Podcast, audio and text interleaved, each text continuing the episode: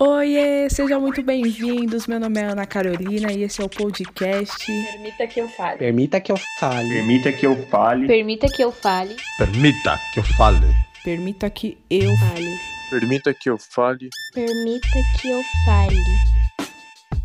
Finalmente chegamos ao oitavo episódio, onde vamos falar quem é Ícaro, por que, que ele não pode voar perto do sol, por que, que ele encara. Sim, falaremos sobre a música Ismalha. Bom, é, estamos chegando. Na verdade, chegamos já, né? A partir desse episódio, desse oitavo episódio, a gente chegou às faixas mais, pelo menos na minha visão, as mais pesadas, assim, do álbum, né? É, enfim, vocês vão entender o porquê que eu estou falando que é pesado. Você sabe, né? Porque você conhece Ismalha, mas vamos conhecer o convidado de hoje desse oitavo episódio para você entender mais aí o porquê que eu tô falando que tá pesado. Vambora. Permita que eu fale, Robson de Brito.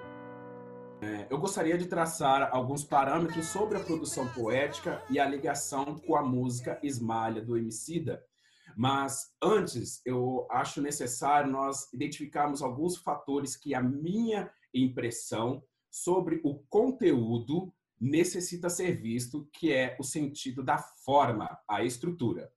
Eu principio com a compreensão de que a produção intelectual do Emicida e do que se faça sobre a obra dele, que seja entendida, né, tanto agora que está fresco na nossa sociedade, nas mídias, nas plataformas digitais, mas futuramente, até mesmo dentro da universidade, possa ter uma profundidade da análise. Porque nós entendemos que a relação entre teoria, a ideia que é formada, as formulações, a concepção do artista e as relações ativas desse pensamento, ou seja, aquilo que a música, que a poética do Emicida irá produzir na sociedade, tem um peso tremendo para a população preta. É por isso que as palavras que nós encontramos, tanto na obra dele, Esmalha, como no todo o seu álbum Amar Elo, vão ter um sentido conforme o contexto e o conceito no qual o leitor e o auditor, o, aquele que ouve a música, irá entender. É meio que um jogo de linguagem, entende? No contexto e uso das palavras, do jogo simbólico que o artista faz, que são as expressões e impressões que serão levadas em conta na produção poética e na produção musical futuramente numa análise, numa teoria é, avaliativa sobre a produção artística e até mesmo a produção da linguagem em si do artista, principalmente porque estamos falando de uma arte que é o rap, é uma arte muito próxima da linguagem africana. A nossa fala como pretos, ela tem uma força de reverberação que atinge os nossos contemporâneos, mas também os nossos ancestrais. É importante a gente perceber que essa a, a palavra para o povo iorubá é, e para o povo banto, para o povo jeje e os outros grupos tribais arcaicos que vieram em situação de escravidão para o Brasil, o, trazi, trouxeram consigo apenas a sua comunicação, a sua linguagem. É esse ensinamento que ainda reverbera em nós que acaba se transpassando por meio da arte produzida pelo artista Emicida. Por isso que a obra do Emicida ela é tão significativa. Ela une a perspectiva da ideia e a propagação que essa ideia vai ter no contexto social e a reverberação que ela terá tanto para o povo preto como aqueles que não se identificam como um preto, no sentido de identificar quais são os elementos sociais que o autor incorpora na sua obra. Primeiramente, no Brasil, há uma certa tradição dos estudos literários ligarem-se a uma visão grega arcaica. As concepções de Aristóteles, por exemplo, e outros teóricos muito difundidos no mundo ocidental, principalmente nos estudos das artes, feita pelo filósofo prussiano Nietzsche, é, difundiram-se na academia como a verdade absoluta para você analisar uma obra literária que esteja ligado ao sentido da produção poética. São levados em contas em detrimento de outras influências que a nossa arte brasileira também é cometida, a estrutura do mundo helênico, dos gêneros literários, que nós compreendemos como forma e conteúdo. Forma, o jeito que é produzida especificamente agora falando a obra poética, o texto poético e o conteúdo, aquilo que ele fala. O lírico, então, é esse gênero literário no qual provém uma musicalidade através da obra poética, não é à toa para o mundo helênico. Ela surge através do mito de Orfeu. Rapidamente, só para entender, o mito de Orfeu conta que o semideus Orfeu era casado com uma mulher Eurípides, né, com sua amada, ela morre e aí ele vai ao mundo de Hades para recuperar esta mulher. Entretanto, Aristóteles nos diz que a lira que ele tocava, antes ela era utilizada para o bem da coletividade.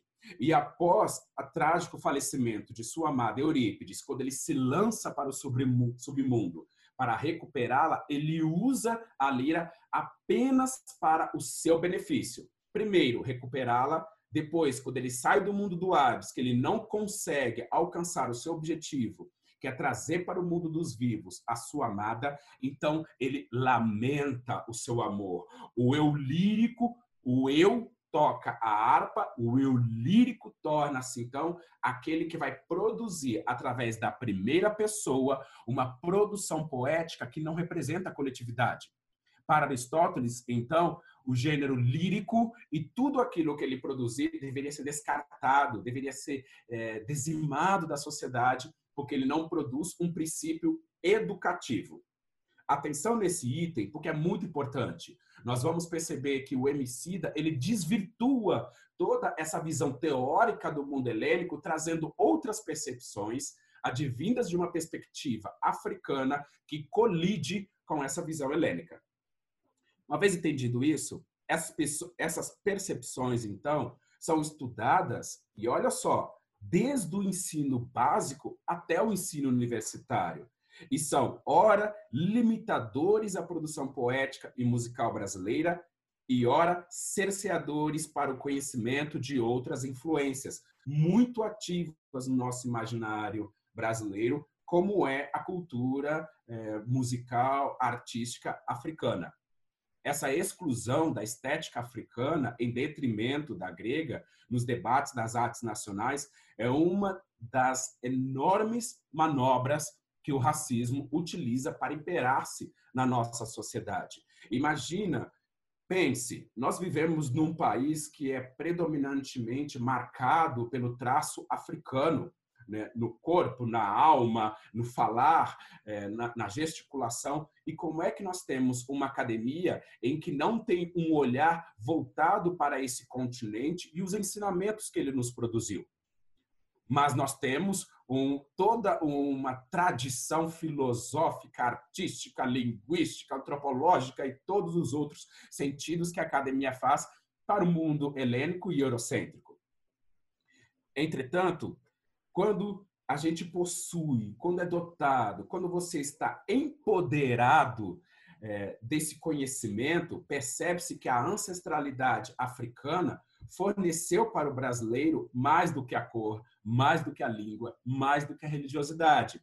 Forneceu um espírito artístico que mais adiante dos séculos, mesmo com o racismo e o preconceito ainda fortemente é, acentuada na nossa sociedade não permitiu seu apagamento.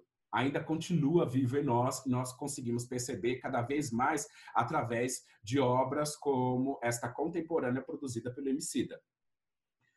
Então, nós entendemos é que a música e a performa performance artística do Emicida nos ajudam a evidenciar e a identificar essa ancestralidade africana que há na arte brasileira essa postura de tentar dar voz para essas influências que não sejam exclusivamente as hegemônicas do mundo ocidental, eurocêntrico e grego, tem sido, por exemplo, a minha atuação na academia.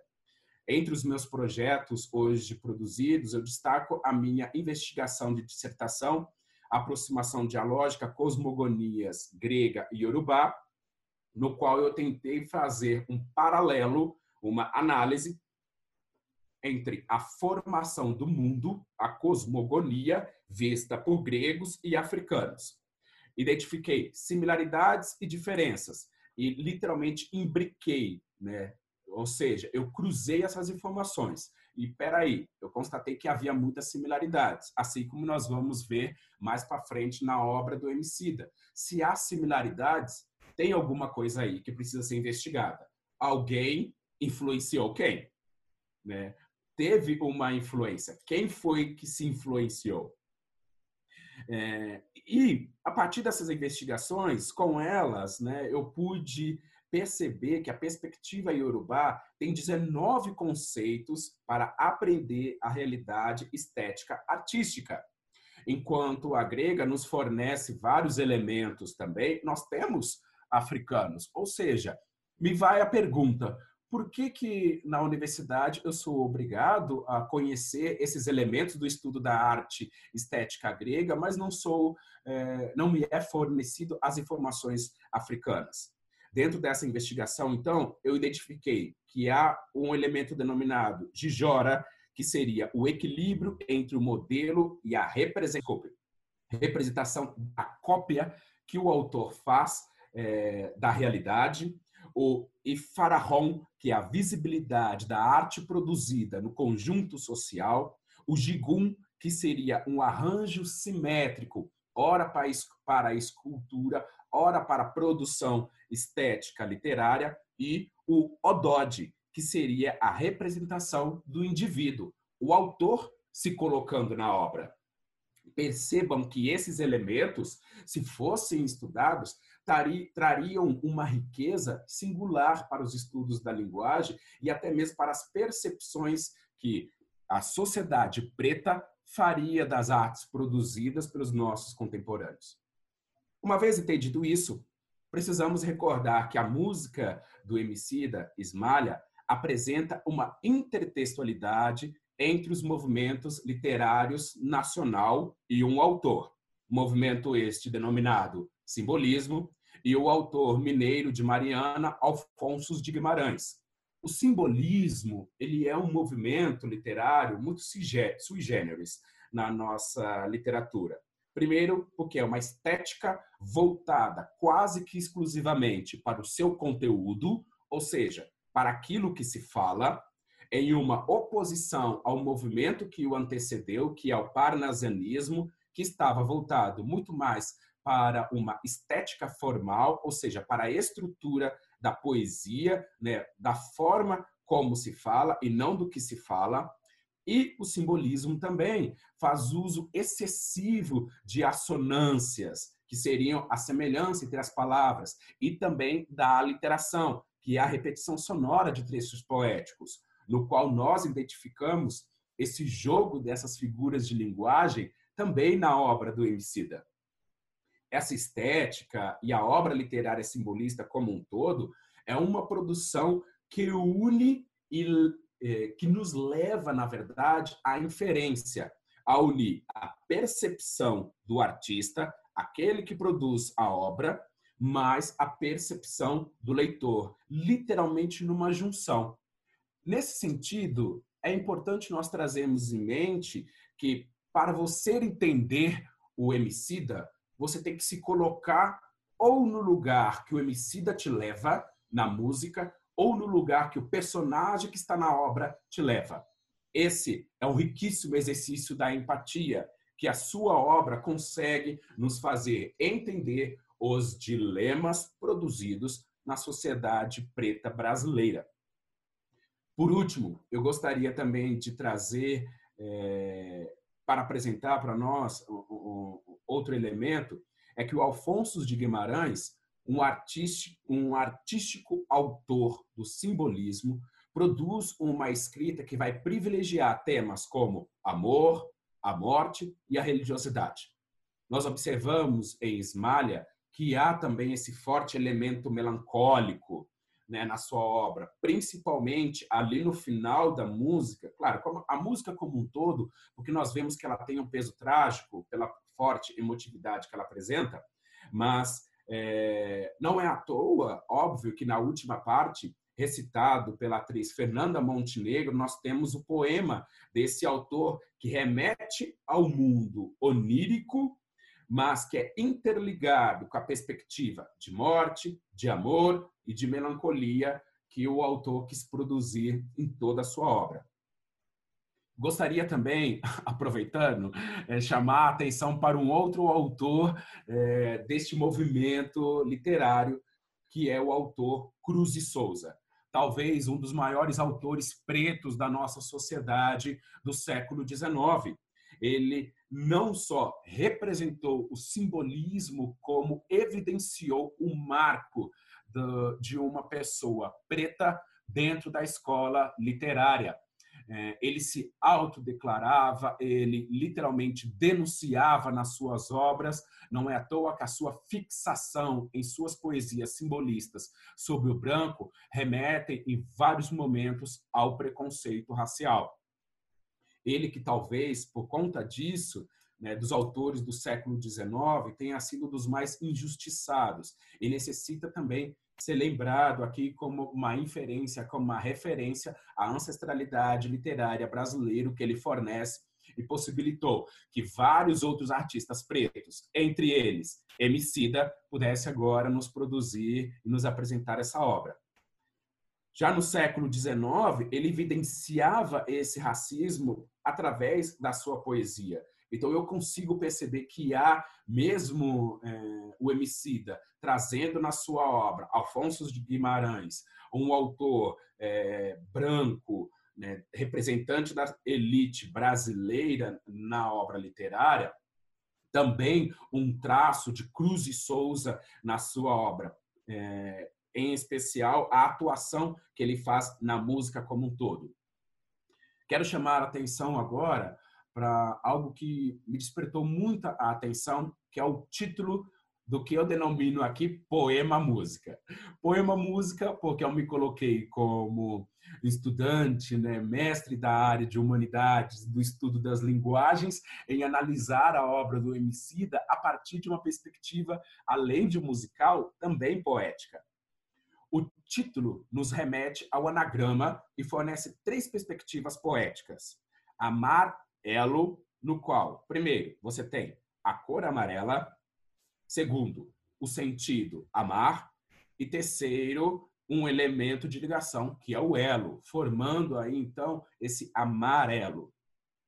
Essas inferências vão coadunam, se ligam quando você assiste, por exemplo, uma das entrevistas que o Emicida forneceu é, em alguns sites, né, entre eles, o que eu gostaria de ressaltar é o Nexo Jornal, no qual ele relata que teve uma vivência de proximidade com uma pessoa acometida de forte depressão e até mesmo com tentativa de suicídio. O nome, então, do álbum também é uma ligação com a campanha nacional de prevenção ao suicídio, né, que nós temos aqui no nosso país, é, denominado Setembro Amarelo. E aí, amarelo, isto porque a cor significa luz, calor, descontração, otimismo, alegria. O amarelo simboliza o sol, o verão, a prosperidade e a felicidade. É a cor inspiradora que desperta a criatividade. Nesse sentido, a cor amarelo, amarelo e mais todos os sentidos que o anagrama desta palavra fornece, além de ser solar a música, traz um sentido de iluminar o indivíduo que se deixa envolver pela letra, pela melodia e o ensinamento que ela produz. Já aqui, a música e a intenção do eu lírico, Emicida, rompe com a estrutura do gênero lírico, como nós vimos, o gênero lírico para Aristóteles é aquele que menor vai educar a sociedade, que deveria ser extirpado da perspectiva racional e da visão é, de arte humana. Mas, quando nós nos voltamos para o sentido da música, por exemplo, nas religiosidades afro e afro-brasileiras, é ela, a musicalidade, o eu lírico, o elemento fundamental para instruir o indivíduo. Instruir no sentido de educar para o bem viver, de educar para que o indivíduo conecte-se com seu interior e de instruí-lo de como aproximar-se aos orixás. É nesse sentido também que a educação que se faz nos terreiros de candomblé é uma educação também musical. Não é à toa que tem atabaques, tambores, agogôs, entre berimbau, entre outros instrumentos musicais. Nós observamos então que não é novo a música para o povo preto. A música, ela serve como uma transmissão do mais velho para o mais novo. O indivíduo vê, o indivíduo ouve, o indivíduo sente, o indivíduo aprende. Ele percebe... E aí a gente consegue perceber que esses são elementos que a música do Emicida nos propõe, que ela nos possibilita uma vivência na qual você ouve a música, você sente e através das figuras de linguagem, através das metáforas que ele produz, você consegue visualizar aquilo que o autor está querendo te ensinar, querendo te passar, a mensagem dele. E desta forma, com a sua música, ele educa a sociedade contra o racismo e faz uma denúncia sobre ele. Eu inicio, então, analisando a música a partir daquilo que eu entendo como um, a estética da recepção da obra poética musical Esmalha de Emicida. Essa primeira parte cantada pela Larissa Luz, que é uma cantora, compositora e atriz com uma voz sublime, né? não tem, me desculpe, mas não tem como a gente não exaltar a voz dessa mulher, é maravilhosa. E aí esse primeiro trecho nos fala assim, nos fala, com a fé de quem olha no banco a cena do gol que nós mais precisava na trave. A felicidade do branco é plena. A pé, trilha em brasa e barranco, que pena. Se até para sonhar tem trave, a felicidade do branco é plena, a felicidade do preto é quase. Nós podemos entender já no peso desses primeiros acordes, né, dessa primeira parte poética, um prólogo. E o prólogo, para o teatro grego, ele é o momento do diálogo entre os personagens ou monólogo em que se faz a exposição da tragédia. Logo de início, o MC é tácito, é claro, e nos mostrar que vai se tratar de uma tragédia aqui. E essa tragédia, ele deixa bem clara aonde está. A felicidade do branco é plena, a felicidade do preto é quase. Vemos essa tragédia nas analogias também da metáfora que ele, que ele produz. Aquele que assiste a cena, o gol na trave, o pé, trilha em brasa, barranco, ou seja, todos os percalços que a população preta no Brasil passa para para alcançar, para galgar a sua felicidade. E culmina, então, nessa primeira parte, com a concepção de que estamos ouvindo uma tragédia de fato, quando ele literalmente delimita que é o branco que tem o direito de ter felicidade e o preto tem quase a felicidade. É esse quase que nós precisamos nos atentar, que ele vai descortinar, detalhar e esvaziar os sentidos na sua obra. A letra ela é clara, então, ao demonstrar que tratará sobre aquilo que é comedido ao preto, impedindo de ser feliz de fato. Como elemento estrutural desta obra, nós temos também um grande trabalho poético. Não é, seria muito exímio da minha parte querer excluir aqui que o autor conseguiu sentar é, e debruçar-se sobre essa obra, e com certeza ele não apenas teve a inspiração, mas teve o trabalho ali de limar o poema, de extrair o máximo que ele poderia das palavras. Nós entendemos isso principalmente quando olhamos para as rimas. Ao final de cada um dos versos, ele coloca, por exemplo, cena, trave, plena, pena, entrave, plena, quase.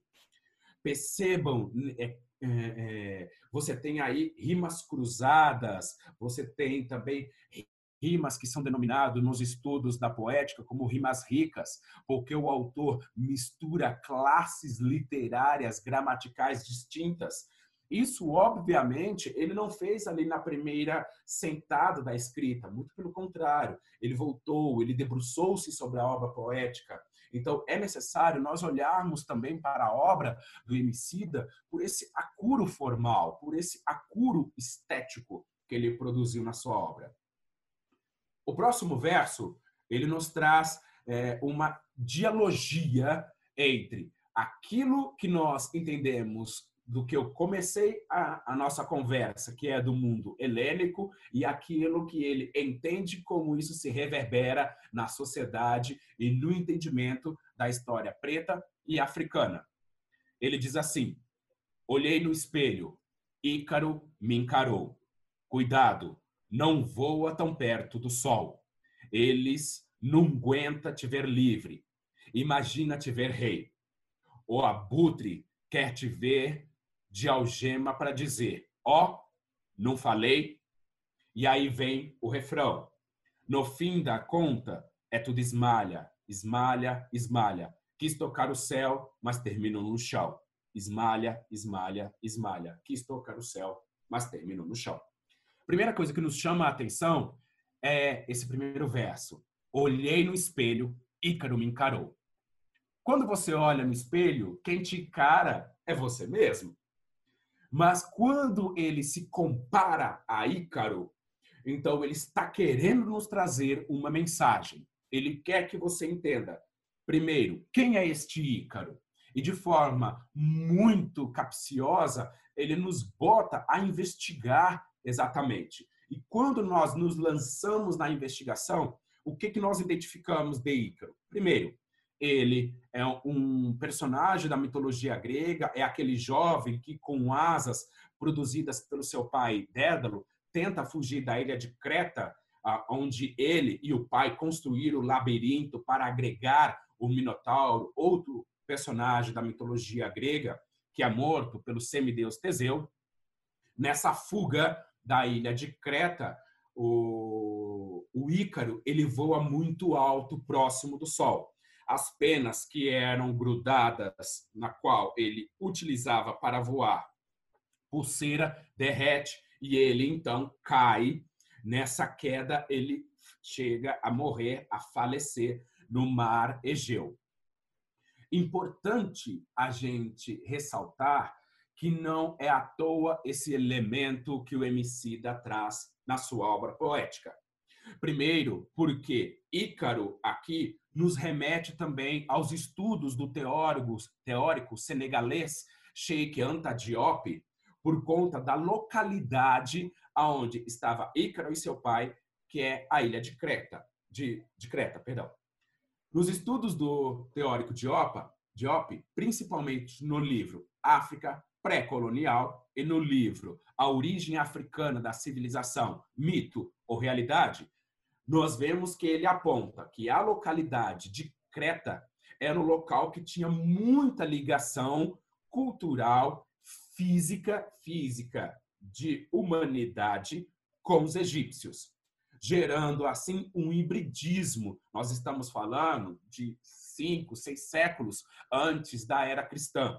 Então, esse hibridismo entre aqueles que nós vamos conhecer como gregos e aquilo que entendemos como os egípcios negros é, vai formar, então, uma localidade que não é exclusivamente branca, exclusivamente da eugenia egípcia, perdão, hegemônica egípcia, mas sim híbrida, o que nós utilizamos nesse termo pejorativo, que eu não acho muito interessante, mas aqui ajuda-nos a entender, mestiça.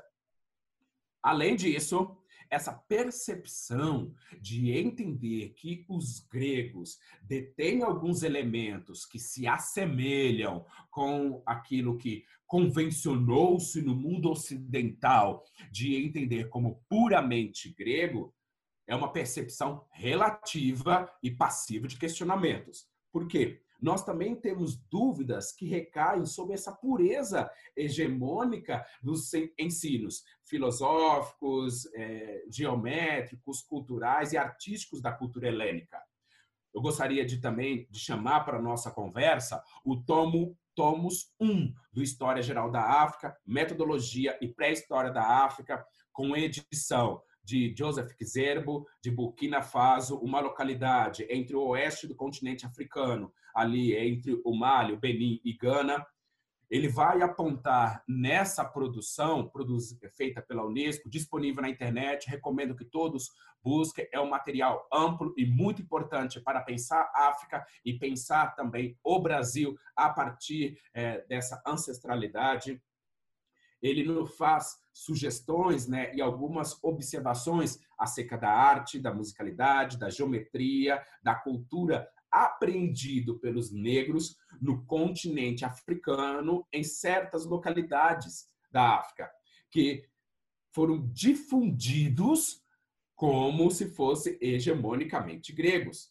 Um exemplo, o Teorema de Pitágoras, que possui hoje fortes evidências científicas e até mesmo históricas e arqueológicas de que na sua visita a Creta, a Babilônia e ao Egito, nesta última, ele tenha então apreendido com os escribas o teorema que hoje leva o seu nome. Outro elemento importante nós é, lembrarmos que as é, invasões, né, que o avanço é, Alexandre o Grande que vão culminar depois na queima da Biblioteca da Alexandria, guardava escritos ancestrais africanos com muitos ensinamentos. Quem nos garante que essa queima não foi proposital para apagar o traço negro na sociedade, a percepção de mundo que o negro tinha, para alavancar aí uma visão hegemônica grega, hegemônica branca e que depois vai se transformar na ocidental. Percebam como a obra do Emicida nos leva a várias investigações e ela coaduna, ela liga, ela faz esse elo entre aquilo que nós, hoje, como sociedade educacional investigativa preta, temos feito na universidade. Isso que eu estou falando essa investigação que eu faço não há apenas eu. Todos os núcleos é, de temática étnico-raciais das universidades têm investigações próximas a isso. Eu cito duas grandes investigadoras, Asa Nigeri e a Catiúcia Ribeiro. Elas fazem uma ampla investigação sobre o mulherismo africano. Recomendem, procurem essas mulheres. Elas têm muito a nos falar através das suas investigações, através das suas percepções de mundo voltando agora para a música, no refrão, ele nos fala a todo momento: esmalha, esmalha. Na verdade, o autor está querendo nos sugerir a investigar, a questionar quem ou o que é esmalha. Ficamos em suspense com essa pergunta. Continuando ainda, nós temos então no próximo estrofe é, a percepção de que a preta, o preto na sociedade, ele busca se fazer igual para se encaixar. Não é algo novo. As mulheres talvez sejam as mais acometidas, principalmente por conta da estética do cabelo. Quantas meninas não vemos sofrer com a sua estética capilar? É, isso nós vemos ah, muito na nossa idade, desde o pente quente, depois dos tratamentos com formol, a, as pranchas, aquele aparelho de tortura que a mulher tem que passar e queimar o couro cabeludo. Né? E agora nós vemos um reavivamento, a transição capilar, no quanto a mulher ela tem que abandonar aquilo que ela tentava utilizar para encaixar-se nesse padrão que não a corresponde para depois renascer-se empoderada como uma mulher preta. A mesma coisa o homem, né? o quanto que o machismo impregnou nessa classe social, impedindo que o homem preto identificasse como preto. É isso que ele nos fala, por exemplo, nesses estrofes. ela quis ser chamada de morena, que isso camufla o abismo entre si e a humanidade plena. Obviamente que a humanidade plena aqui que o Emicida nos fala é a aceitação de ser você preto, de ser você preta. E o que é mais interessante, né? Você quis ser chamada, quis tentar se ser igual, a ideia né, de imunda, de mudar, que é, é, inflado na nossa sociedade, que ele coloca nos seus versos, e ele também coloca como uma migalha que essa sociedade, e não temos erro de dizer aqui, essa sociedade branca, pasteurizada por uma mídia que tenta produzir um, pra, um padrão inverossímil à realidade brasileira, na verdade, nunca vai nos fazer igual. É, literalmente, esse camuflar a humanidade é perceptível como uma tentativa de apagar a ancestralidade, apagar o traço negro. Né? Quando você tenta branquear-se, você está literalmente apagando as, o, aquilo que é negro que há em você. Quando tenta desconstruir a estrutura capilar do seu cabelo, você está apagando o traço capilar que reina na coroa da sua cabeça, aquilo que nós chamamos nas religiões de matriz africana, o seu ori, né? Claramente, nós temos também nesses versos a ideia né, do sociólogo Gilberto Freire, preconizado no seu trabalho Casa Grande Senzala, que, na verdade, tenta produzir uma unidade nacional através da democracia racial. E, novamente, volto a afirmar: não há nenhuma unidade, não há uma igualdade. É algo que, na verdade, não tem uma respeitabilidade com relação à representatividade e ao traço negro imperante na sociedade. Além, quando o preto tenta ser igual, ele é expulso, ele é diminuído, ele é vilipendiado. Gostaria de chamar a atenção que também nos suscita para esse debate e para esses trechos da música, ali no final, né, ele coloca: apunhala pelas costas, esquarteja pelo imposto imposta e como analgésico nós posta que um dia vai estar tá nos conforme que um diploma é uma alforria. Não. Nós sabemos que o diploma não é alforria. Nós sabemos que é, nós, uh, somos levados a acreditar que você está numa academia, que você está estudante, você está livre do preconceito, você está livre do traço é, depreciativo do racismo, e não está. Eu gostaria de chamar também aqui um exemplo é, que nós temos visto hoje o grande debate sobre os currículos dos acadêmicos é, de todas as classes, mas em especial que ganha mais visibilidade dos pretos.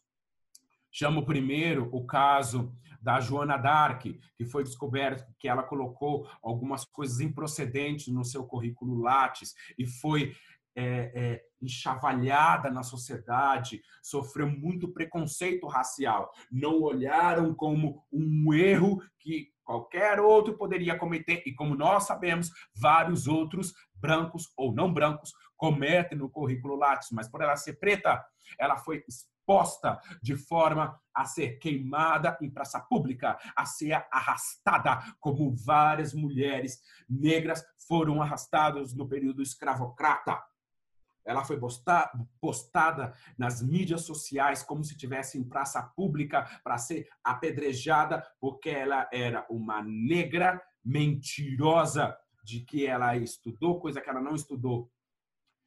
Um outro exemplo que eu gostaria de trazer também agora, o Decotelli, que foi cotado para ser ministro da Educação no momento muito conturbado que nós estamos vivendo na sociedade.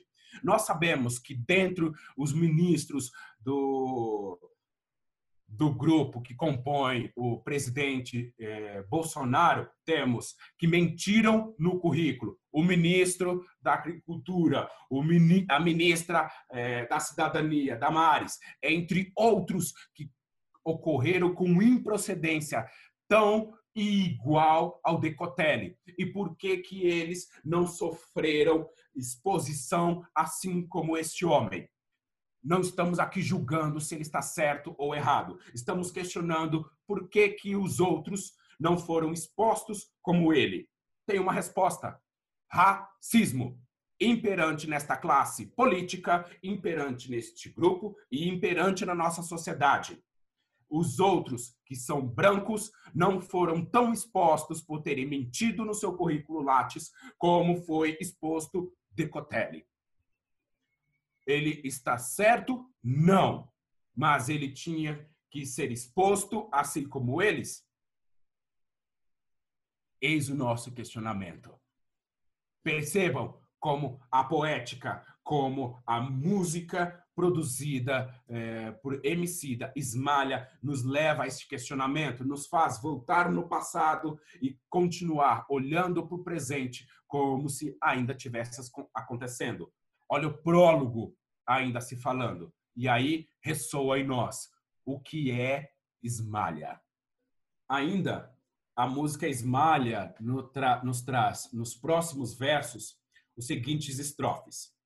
Minha cor não é uniforme. Hashtag preto no topo. Bravo! 80 tiros te lembra que existe pele alva e pele alvo.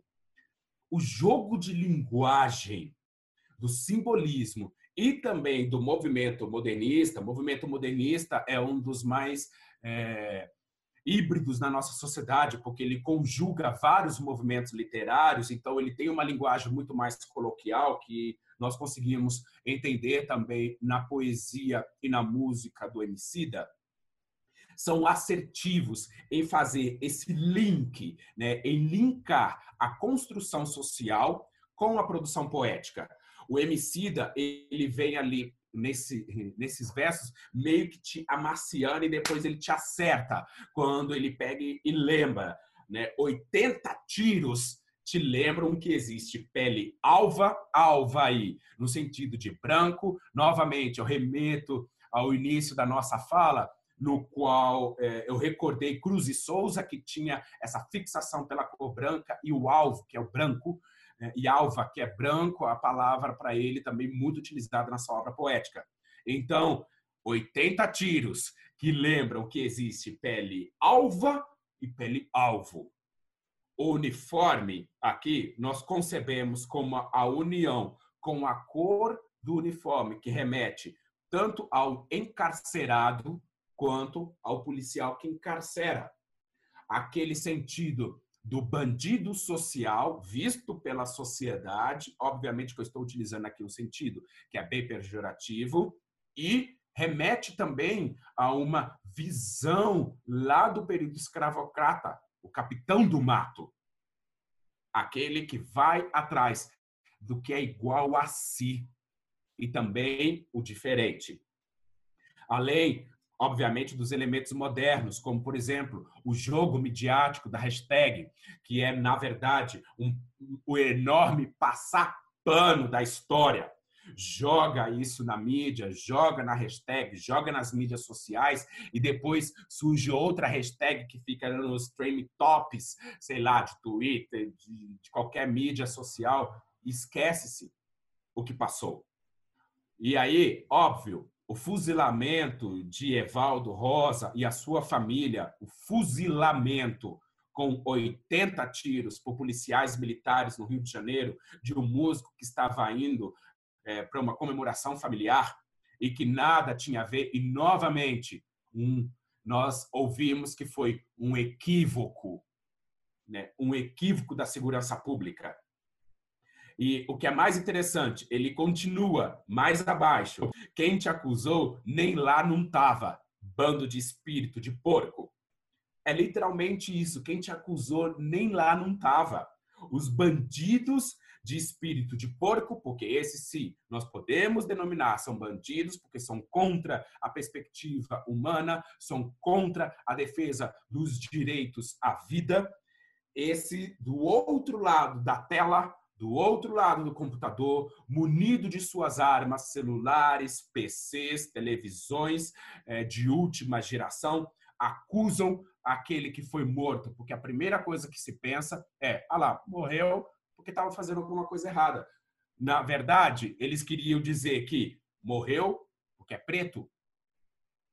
o autor faz uso de uma metalinguagem no final aqui também para nos chamar a atenção do uso desta temática social como hits de paradas né, musicais. Quando ele fala assim, porque um corpo preto morto é tipo os hits das paradas. Todo mundo vê, mas essa porra não diz nada. Literalmente, a metalinguagem, quando ele utiliza para tratar desta percepção de apatia mercadológica que nós temos na música popular brasileira e nas músicas brasileiras como um todo, que a sua música, a sua letra, a sua poesia vai de contramão a isto. E, obviamente, também de contramão ao silenciamento é, do que se faz dentro do, da musicalidade, do entendimento da obra. A, nós percebemos que os próximos estrofes vão nos trazer uma visão da não percepção do avanço do sonho do preto, principalmente quando ele fala assim: primeiro se sequestra eles, rouba eles, mente sobre eles, nega o Deus deles, ofende, separa eles. Se algum sonho ousa correr, separa ele e manda eles debater com bala que vara eles, mano. Vocês percebem a força da enumeração dessas palavras né, nesse jogo de linguagem que ele faz, que é muito semelhante ao vivenciado? Quantos não já foram silenciados? Ora pela bala, ora o preconceito. Quantos que nós vimos que tinham é, um, uma grande contribuição para a sociedade e ele foi separado para não ser visto como preto, ser visto como branco. Quanto que nós já vimos perderem os seus sonhos? Imagina quantos cientistas não foram mortos nas chacinas das favelas brasileiras. Quantos grandes pesquisadores, quantos grandes contribuintes para a sociedade brasileira não foram mortos com 80 tiros? E vou mais, não somente esses que poderiam ser grandes representantes para a sociedade, mas também os comuns que têm ensinamento para nos dar. Esses que sabem transmitir a sua vivência para o próximo, como ensina a nossas religiões de matriz africana, que eles tentam ofender a nossa religião, tentam apagar, negar o Deus deles, ofende, separa, como nós vemos acontecer nas religiões de matriz africana, que a todo momento pegam os deuses iorubás e dizem que são demônios, quando nem demônio existe nessas religiões africanas e afro-brasileiras. Vocês percebem o peso social, a representação de denúncia que esta obra possui? E mais, ele nos traz literalmente a percepção do silenciamento dos pretos que desejam expor seu pensamento ou desejam apenas ter a sua vida de forma humanitária, ter a sua vida de forma igualitária, sem o medo da morte, sem a suspensão do apagamento de suas ideias. O Emicida, ele continua na música Esmalha, trazendo para nós a denúncia social, principalmente nesses trechos. Vejam se vocês recordam deste fato. Um primeiro salário, duas fardas policiais, três no carro, no banco traseiro, da cor dos quatro racionais, cinco vida interrompida, moleques de ouro e bronze, tiros e tiros e tiros, o menino levou 111 tiros. 111, perdão, ele não fala tiros. Quem disparou usava farda, esmalha. Quem te acusou nem lá não tava. E a desunião dos pretos junto à visão sagaz de quem tem tudo, menos cor, aonde a cor mais importa. Nós vemos uma camada de denúncias aqui. Primeiro, a chacina de Costa Barros em 2015 de cinco jovens que foram é, brutalmente assassinados com 111 tiros e novamente a desculpa da polícia militar que os matou de que eles foram confundidos. É, confundidos, não. Eles foram, é, eles foram, na verdade, rescindidos a cor que lhes carregava, que é a cor preta, que é a cor que mais mata. Já dizia a grande Elza Soares, a carne mais barata do mercado é a, é a carne negra. Nós podemos observar também aqui não só essa visão de ser o preto, a cor preta, a cor do bandido, a cor do mal, a cor que precisa ser eximada, limada da sociedade mas também a tentativa de jogar o preto contra o preto, principalmente quando ele diz: quem te acusou nem lá não estava, é a desunião dos pretos junto à visão sagaz. É literalmente uma ideologia que tenta ser introjetada na sociedade brasileira, no qual o preto e tudo que está ligado a ele não merece ser ouvido, não merece ser sentido, não merece ser lido, não merece ser vivido. Logo depois, finalizando a música, antes do último refrão, o autor nos apresenta o poema de Afonso de Guimarães, recitado por, pela atriz Fernanda Montenegro. Nós percebemos, então, que ele, ao todo momento, tenta nos trazer essa esmalha. E aí ele fecha novamente a sua música com o, o refrão. Olhei no espelho, Ícaro me encarou. Cuidado, não voa tão perto do sol. Eles não aguentam te ver livre. Imagina te ver rei. O abutre quer te ver de algema para dizer: Ó, oh, não falei? No fim das contas, é tudo esmalha, esmalha, esmalha, esmalha. Quis tocar o céu, mas terminou no chão. Esmalha, esmalha. Quis tocar o céu, mas terminou no chão. Esmalha aqui, nós poderemos interpretar por inúmeras formas. Primeiro, como o próprio racismo. Depois, como humanidade. E depois, como próprio preto. Há várias camadas de esmalha. Esmalha que se sobrepõe, assim como o preto na nossa sociedade. Ora, ele é visto como elemento cultural, representativo de uma festividade nacional. Ora, ele é visto como elemento pecaminoso, é, ligado exclusivamente ao sexo. Ora, ele é visto como algo que precisa ser dizimado na sociedade, porque ele é pernicioso, porque ele é ruim, porque ele remete ao diabo.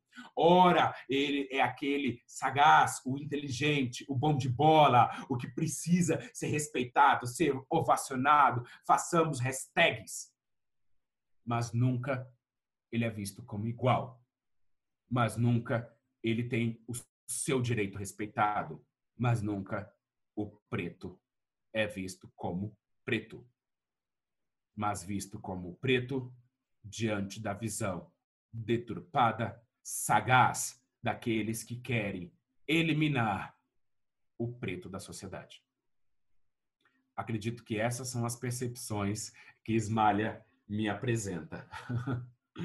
Tenho só que agradecer a Emicida por ter proporcionado essa visão e é, esse esse momento de debruçar-se primeiro sobre a obra poética dele, mas também sobre é, esse mundo dialógico, né, que é ora conflitante e ora rico em conhecimento. Espero que tenha sido rico para todos vocês que nos ouvem, é, também rico essas investigações.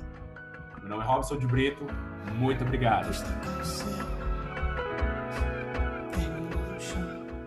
Sim, eu também tô igual vocês, pessoal. Eu tô arrepiada e sem palavras. É, eu, eu tô muito feliz. Eu, na verdade, eu tô feliz desde que ele gravou esse, esse episódio, né?